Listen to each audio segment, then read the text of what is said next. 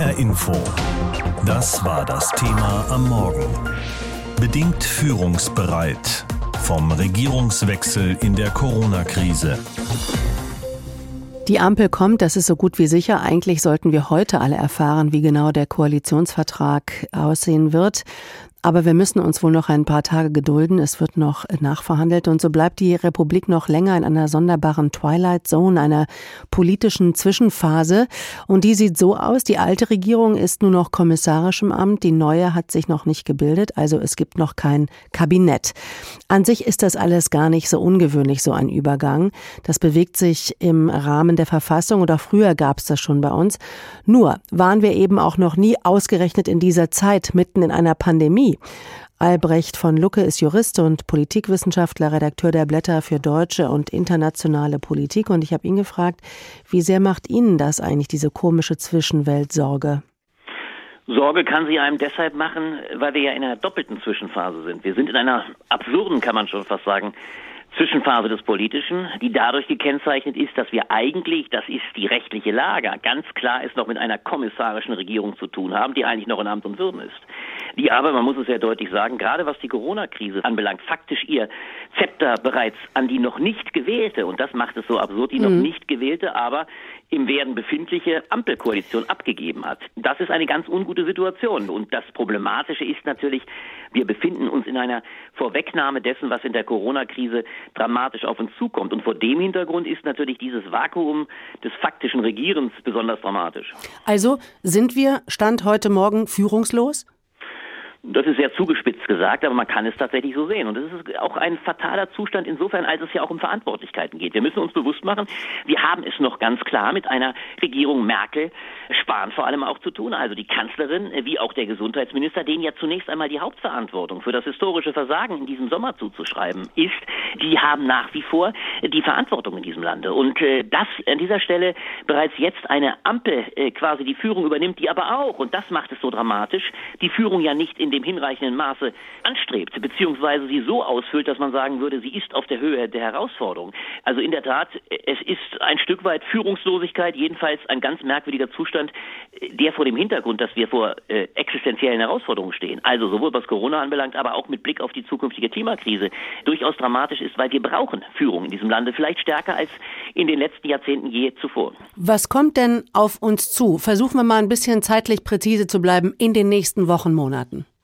Naja, zunächst einmal, wenn man den ärztlichen Befunden Glauben schenken will, und es gibt jeden Anlass dazu, dann wird auf uns eine Lage zukommen, bei der, so ist es jetzt auch bestimmt, in einem Monat die Überprüfung der gerade verhängten neuen infektionsgesetzlichen Bestimmungen ansteht. Und da befürchte ich, dass die Lage schon wieder pandemisch den politischen Gegebenheiten massiv vorausgeeilt ist. Das heißt, wir haben wieder das gleiche Problem. Die Lage wird sich enorm zuspitzen. Wir werden aller Voraussicht nach auf den Intensivstationen so dramatisch Zustände bekommen, dass manche ja schon von der Notwendigkeit von Triage sprechen, dass also faktisch eine Auswahl der Personen getroffen werden muss, die behandelt werden. Das heißt, dann wird die Politik wieder nachziehen müssen.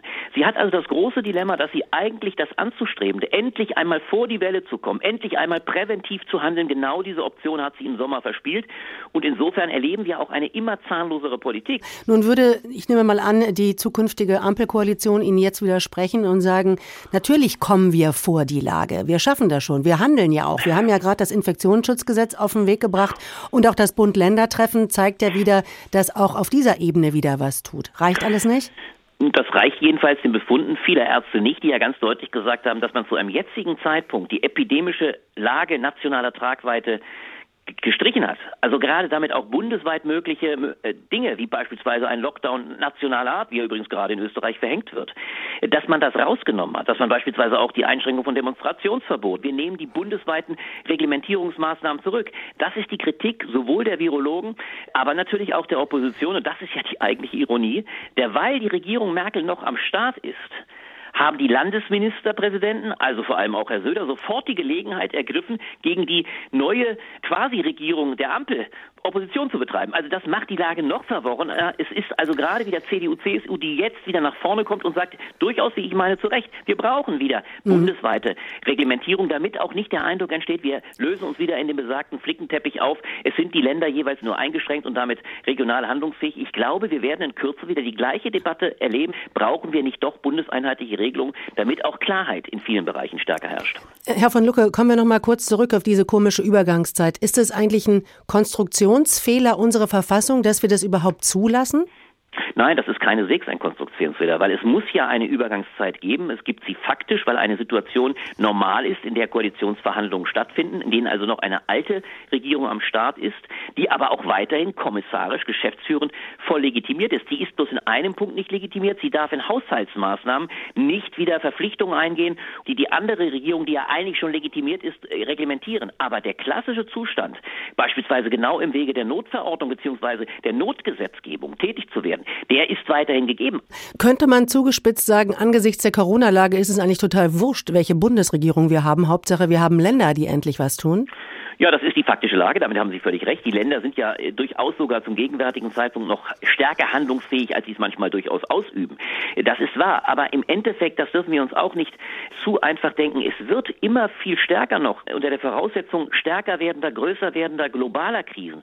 Es wird nicht weniger auf die nationale Regierung ankommen, im Gegenteil, es dürfte auf sie noch mehr ankommen. Also insofern, man muss kein Freund von Zentralisierung sein. Ich bin ein großer Verteidiger unseres föderalen Systems, aber es führt kein Weg daran vorbei, dass gerade die Corona-Krise ein Vorschein auch der Klimakrise war, die letztlich noch viel stärker eine handlungsfähige nationalstaatliche Regierung erfordert. Flott und harmonisch ging es ja zu Beginn der Verhandlungen zu, aber jetzt wurde es eben dann doch ein bisschen kniffliger und so werden wir heute keinen Vertrag präsentiert bekommen. Nina Amin aus unserem Hauptstadtstudio habe ich gefragt, woran hängt es denn eigentlich noch? Ja, naja, es ist halt jetzt einfach die letzten äh, Dinge noch zu tun. Jetzt ist das Chefverhandlungsteam dran und führt diese ganzen Ergebnisse zusammen, die ja die Arbeitsgruppen, also die Fachpolitiker und Fachpolitikerinnen in den letzten Wochen äh, zusammengetragen haben, die ganzen Inhalte, die Details, die abgesprochen wurden.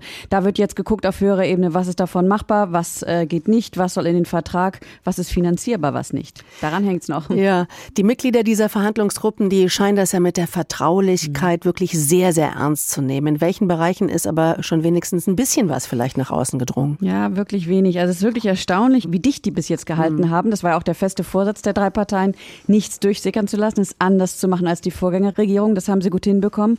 Ende der Woche äh, kam dann die Nachricht, dass Cannabis wohl künftig kontrolliert an Erwachsene abgegeben werden soll. Das ist aber auch wirklich alles, was wir jetzt so gehört haben. Und wie das dann im Endeffekt konkret aussieht, wissen wir auch noch nicht. Ja, und ansonsten wissen wir nur, dass es zwischendurch auch mal dicke Luft gab. Äh, Stichwort Klimaschutz, da ist den Grünen ja irgendwann der Kragen geplatzt und die Chefin Annalena Baerbock sagte, sie habe zwischendurch das Gefühl gehabt, dass nur wirklich ihre Partei für Klimaschutz zuständig sei. Also da hat es geknirscht. Da bin ich jetzt mal dann gespannt auf die Ergebnisse. Die Ergebnisse. Jetzt äh, sind wir ja in, in einer für die deutsche Politik doch ungewöhnlichen Zwischenwelt irgendwie. Die die alte Regierung ist nur noch mhm. geschäftsführend im Amt. Die neue mit parlamentarischer Mehrheit ist da, aber es gibt eben noch kein Kabinett. Schadet das eigentlich der Regierungsführung etwa beim Corona-Management? Also es macht es auf alle Fälle wirklich nicht einfacher und es gab ja auch schon ganz viel Kritik, zum Beispiel an der noch Kanzlerin Angela Merkel, dass sie so lange nichts zur Corona-Lage gesagt habe und dann aber auch an dem Fastkanzler Olaf Scholz, dass der noch gar nichts äh, von sich hören lassen hat. Vergangene Woche kam dann ja dieses Treffen vom Bund und Ländern, was ja auch viele unbedingt wollten, um über einheitliche Maßnahmen gegen die vierte Welle zu beraten. Da traten sie dann auch danach demonstrativ zusammen vor die Presse, also die Kanzlerin gemeinsam mit äh, Olaf Scholz, um einfach zu demonstrieren, ja, hier die entscheiden und die künftige Regierung, die handelt jetzt und will diese Krise lösen. Und äh, SPD, Grün und FDP, die künftigen Koalitionäre, die haben ja auch einen Gesetzesentwurf äh, zum Infektionsschutzgesetz vorgelegt, das auch äh, vergangene Woche im Bundestag durchgegangen ist. Da wird schon was getan und auch die Regierung, obwohl sie noch nicht vereidigt ist, muss da eigentlich schon richtig arbeiten und liefern. Äh, Stichwort Olaf Scholz. Der will ja mhm. in der Nikolauswoche zum Kanzler gewählt werden. Der Termin steht auch noch. Was muss denn bis dahin noch passieren? Also auf alle Fälle muss der Koalitionsvertrag stehen. Ich kann mir vorstellen, dass das jetzt auch wirklich ganz bald der Fall ist. Ich glaube nicht, dass das noch lange dauert, denn Stichwort Corona, die neue Regierung hat eigentlich überhaupt keine Zeit. Die muss ganz schnell handlungsfähig sein. Wenn der dann steht, dann entscheiden die Gremien der Parteien über diesen Vertrag. Bei den Grünen äh, müssen dann sogar auch alle Mitglieder zustimmen. Also das wird nochmal ein ordentlicher Brocken. Ähm, dann müssen die Ministerposten und andere Ämter verteilt werden. Ja, und dann in der Woche ab dem 6. Dezember soll dann die Kanzlerwahl stattfinden und auch die Vereidigung der Regierung. Sag mal, Nina, könnte das Ganze eigentlich noch scheitern? Naja, also wie gesagt, bei den Grünen müssen alle Mitglieder zustimmen. Die können natürlich sagen, nö, wollen wir nicht, wenn da nach ihrer Sicht nicht genügend Klimaschutz drinsteht.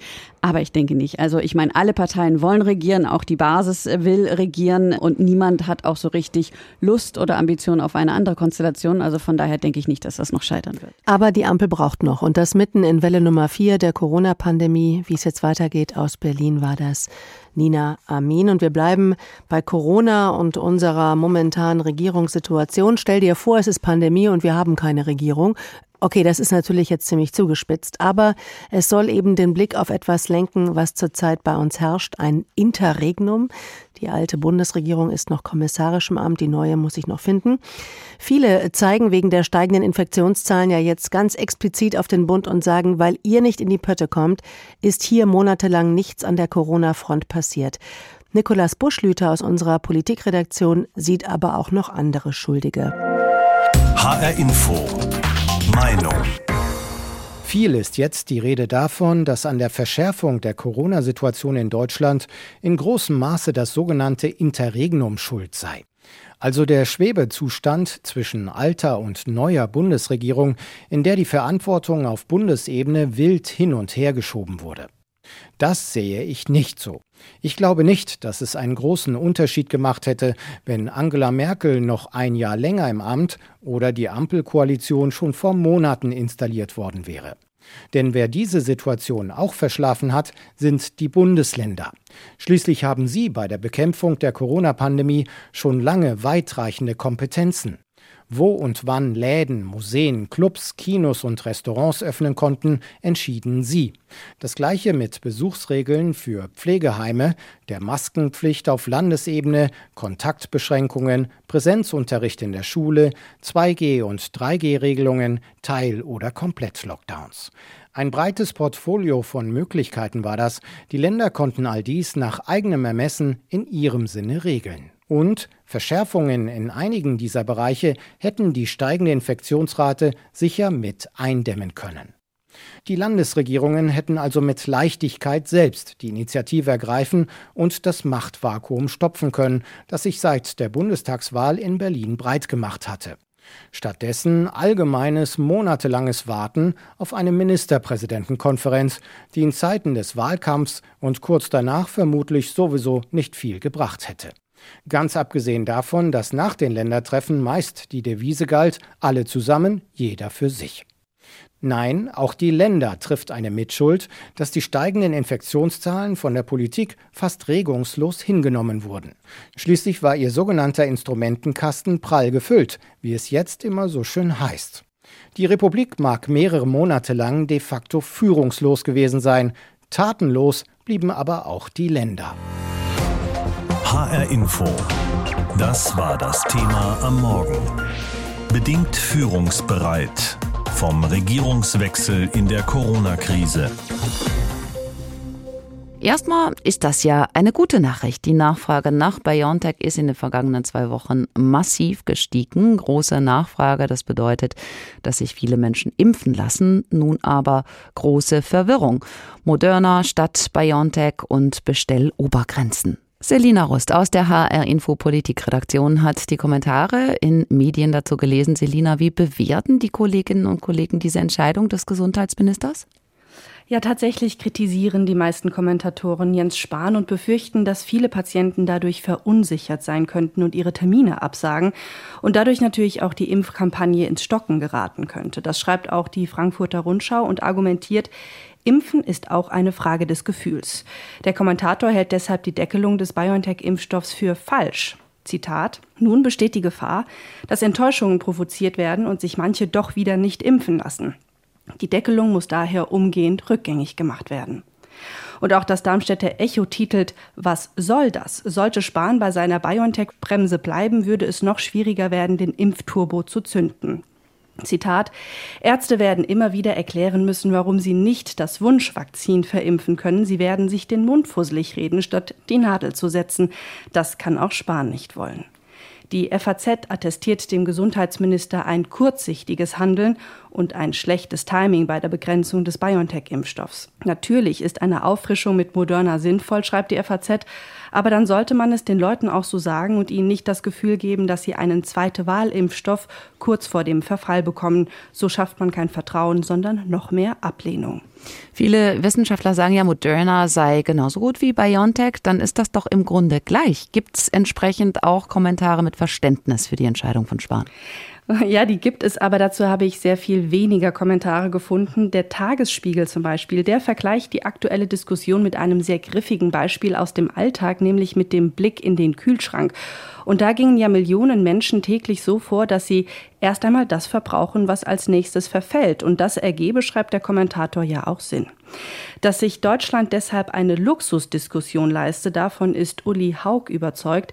Er ist ARD-Korrespondent im Hauptstadtstudio in Berlin und er sagt, Deutschland hat anders als andere ärmere Länder reichlich von dem besten Corona-Impfstoff. Und dennoch führen wir, trotz vollgelaufener Intensivstationen und täglich sterbender Patienten, die Luxusdiskussion um die vorübergehende Limitierung des deutschen Lieblingsimpfstoffs von BioNTech vorübergehend etwas weniger BioNTech, damit der Moderna-Impfstoff im nächsten Jahr nicht verfällt. Das ist in Deutschland ein Aufreger. So Uli Haug, Hauptstadtkorrespondent der ARD in Berlin. Und zum guten Schluss ist mir noch ein Kommentar aufgefallen in der Märkischen Oder-Zeitung. Die ruft den Diskutanten zu, bleibt locker, ob BioNTech oder Moderna. Darin wird die Impfkampagne in Deutschland nicht scheitern. Aber ganz so locker, da sehen das die wenigsten. Die Diskussion um BioNTech und Moderna und Bestellobergrenzen, dazu die Medienschau von Selina Rust. Das HR-Info-Thema heute Morgen bedingt führungsbereit vom Regierungswechsel in der Corona-Krise. HR-Info. Das Thema. Wer es hört, hat mehr zu sagen.